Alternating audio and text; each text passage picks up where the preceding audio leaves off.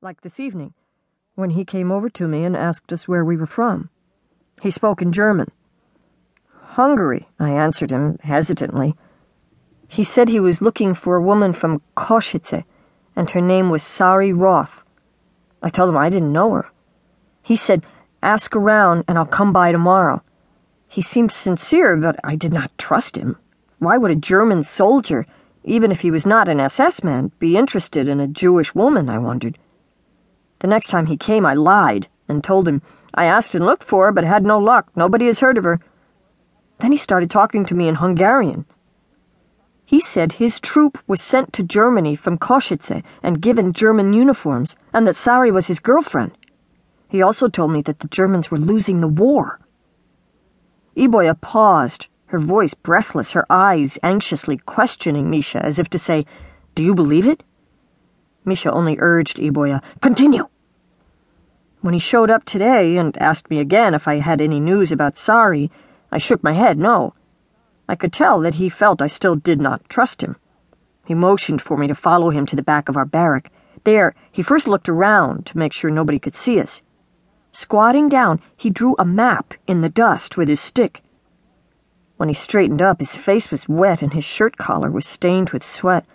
He carefully explained the lines he had drawn, showing the position of the Germans and the English at the front. Then he calculated the distance from the border to the camp and ended by saying, I hope you understand that I'm telling you this camp may be liberated within the next 24 hours.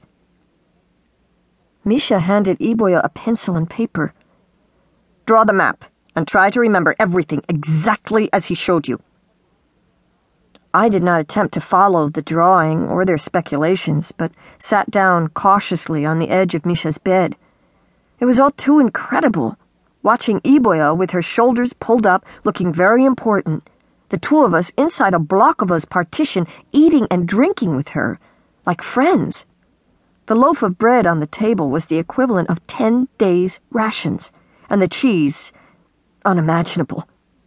The tea was bitter but hot warming my empty and dehydrated stomach. Afraid the bread would be snatched away from me, I wanted to gulp down my thick slice, spread with the strong, creamy cheese, in one bite. Misha asked many personal questions about our pre war status. Iboya explained that our father had had a shoe business. He made custom and orthopedic shoes and sold ready made shoes, too. Iboya used the word Geschäft, Misha's German was not very good, and she exclaimed, You owned a factory! She suddenly looked at us with great respect and cut us each another slice of bread. Iboya did not correct the confusion. I ate my second slice, slowly, savoring each morsel. Nourished by the food, I felt hope, more than other times when we had heard rumors. I said, Iboya, maybe this time it's true, and we'll be going home. I wouldn't go back to Poland. Maybe I will go with you to Hungary, Misha mused. I have no family left. I made many enemies during the war. Blokovas are misunderstood. Misha seemed as starved for conversation as we were for food. Back in our barrack now, we gave up looking for the three Hollanders and just settled down near the entrance, next to our Blokova Vera's partition. Her quarters were usually quiet at this hour, but tonight there were voices and movement. We concentrated and could distinguish German male voices. Someone said, The English are but hours away. Tanks could reach here by morning. He sounded like an SS man. I turned to Iboya and saw in the darkness a spark in her eyes. You see? It's really true, I whispered. Iboya nudged me to look up. Two large, strapping men, with their heads shorn, wearing clean prisoner uniforms, emerged from Vera's partition, laughing.